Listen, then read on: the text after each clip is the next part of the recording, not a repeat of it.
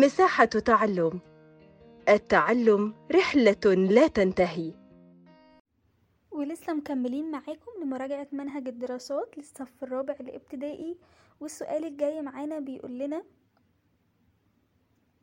اكتب تلات أماكن ترى فيها علم مصر بيرفرف. يعني تلات أماكن بنشوف فيهم علم مصر.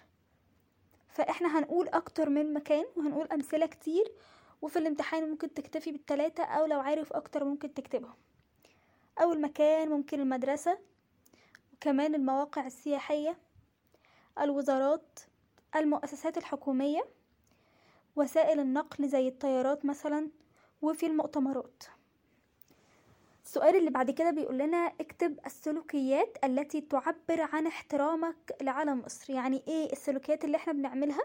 وده بيمثل احترامنا لعلم مصر.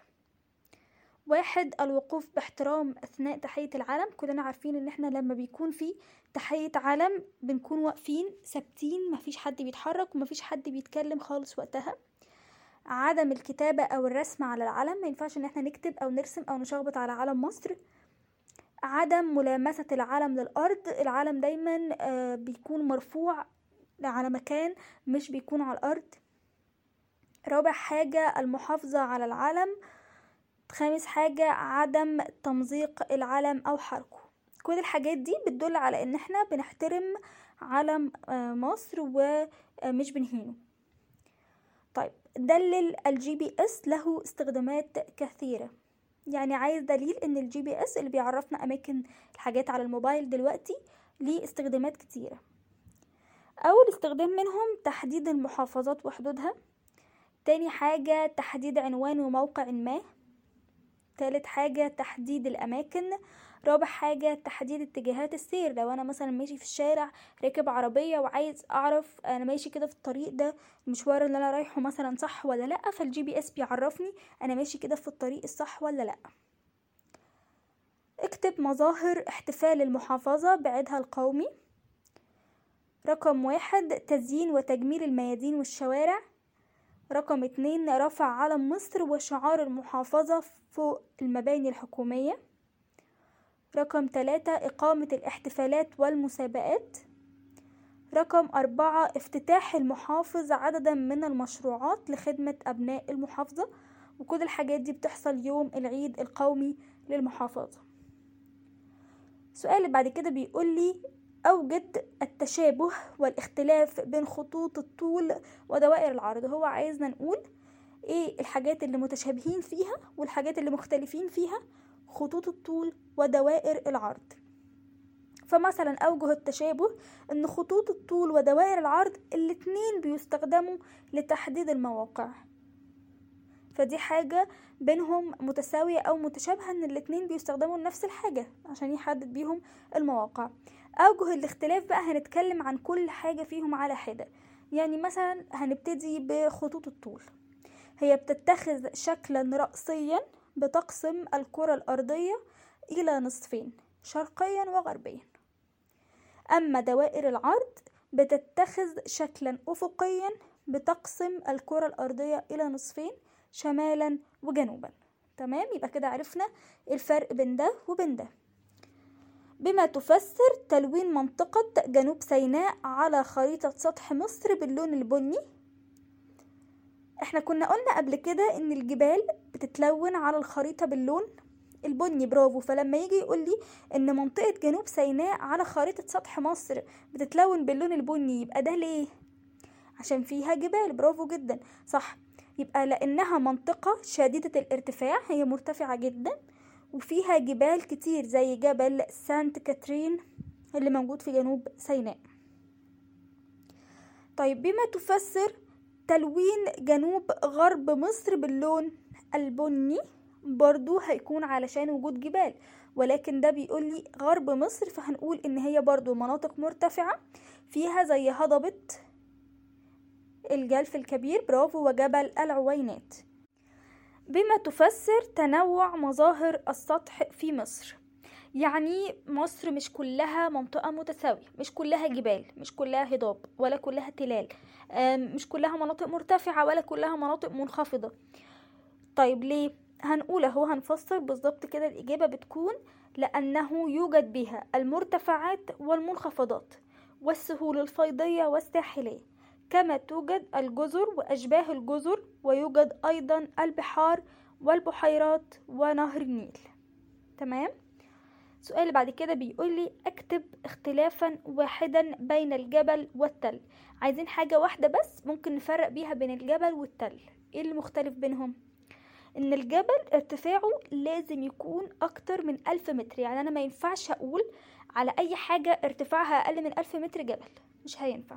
بنقول عليه حاجات تانية هنعرفها دلوقتي ولكن عشان أقول إن الحاجة دي أو المبنى ده جبل لازم يكون ارتفاعه معدي الالف متر.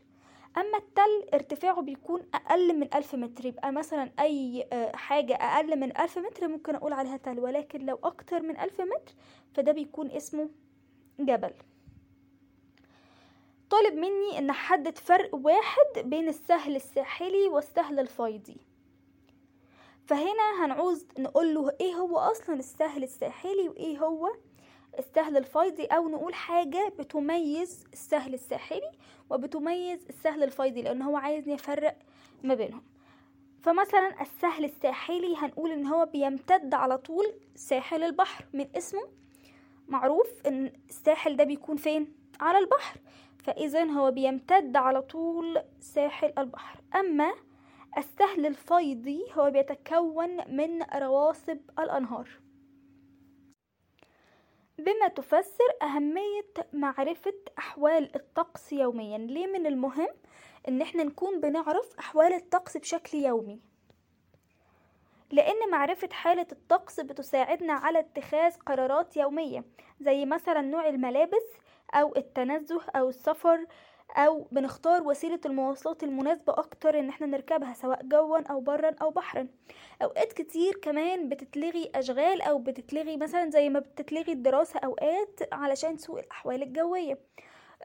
بيلغوا مثلا الملاحة في الوقت ده بيحذروا الناس مثلا اللي بتشتغل في الصيد إن هيكون في أه الأمواج مرتفعة وهيكون في شتاء شديد فبلاش الناس مثلا اللي بتشتغل في البحر والحاجات دي إن هي تشتغل النهاردة وهكذا. فالحاجات دي كلها طبعا بتسهل علينا حاجات كتير. لو أنا مثلا ناوي أخرج النهاردة هعرف هلبس لبس خفيف ولا تقيل؟ أه لو الخروجة دي مش مهمة قوي والجو هيكون صعب فممكن ألغيها وهكذا. أهمية الهيئة العامة المصرية للأرصاد الجوية. ليه الهيئة العامة المصرية للأرصاد الجوية مهمة؟ لأنها تقوم بتوقع الأحوال الجوية التي تستفيد منها الجهات المختلفة. يعني باقي الجهات اللي بتشتغل كلها بتكون مستنية منها التوقع بتاع درجة الحرارة. بما تفسر أهمية الأقمار الصناعية للطقس ليه الأقمار الصناعية مهمة للطقس أو للجو؟ لأنها تستخدم في جميع بيانات أو في جمع البيانات الدقيقة عن عناصر الطقس. علشان أجمع بيانات دقيقة أكتر فأنا بستخدم الأقمار الصناعية دي. ما العلاقة بين حالة الطقس ونوع الملابس اللي بنرتديها؟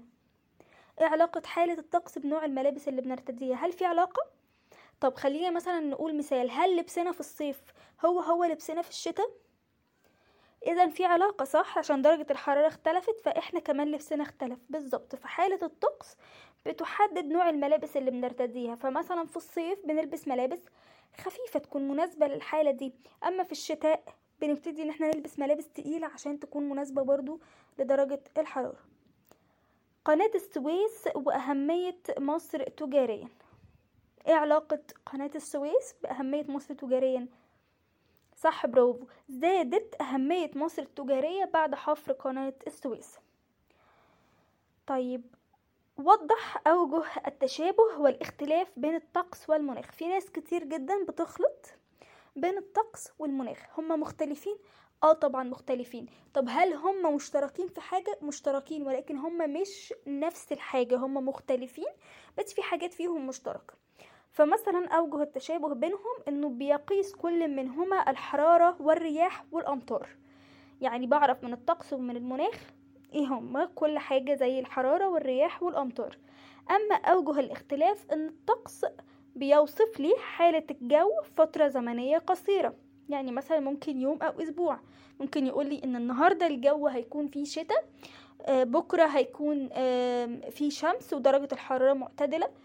أما المناخ فهو بيوصف حالة الجو في فترة زمنية طويلة ممكن تبقى فصل بحاله أو سنة. يعني ممكن يتوقع لي مثلا إن الشتاء اللي جاي كله هيكون صعب جدا أو الشتاء اللي جاي هيكون الأمطار فيه مش شديدة قوي وهكذا. فالطقس بيعبر لي عن فترة زمنية قصيرة ممكن يوم لحد أسبوع. أما المناخ بيعبر عن فترة زمنية طويلة ممكن توصل لفصل كامل أو سنة بأكملها. شكرا ليكم. استنونا باقي أجزاء المراجعة.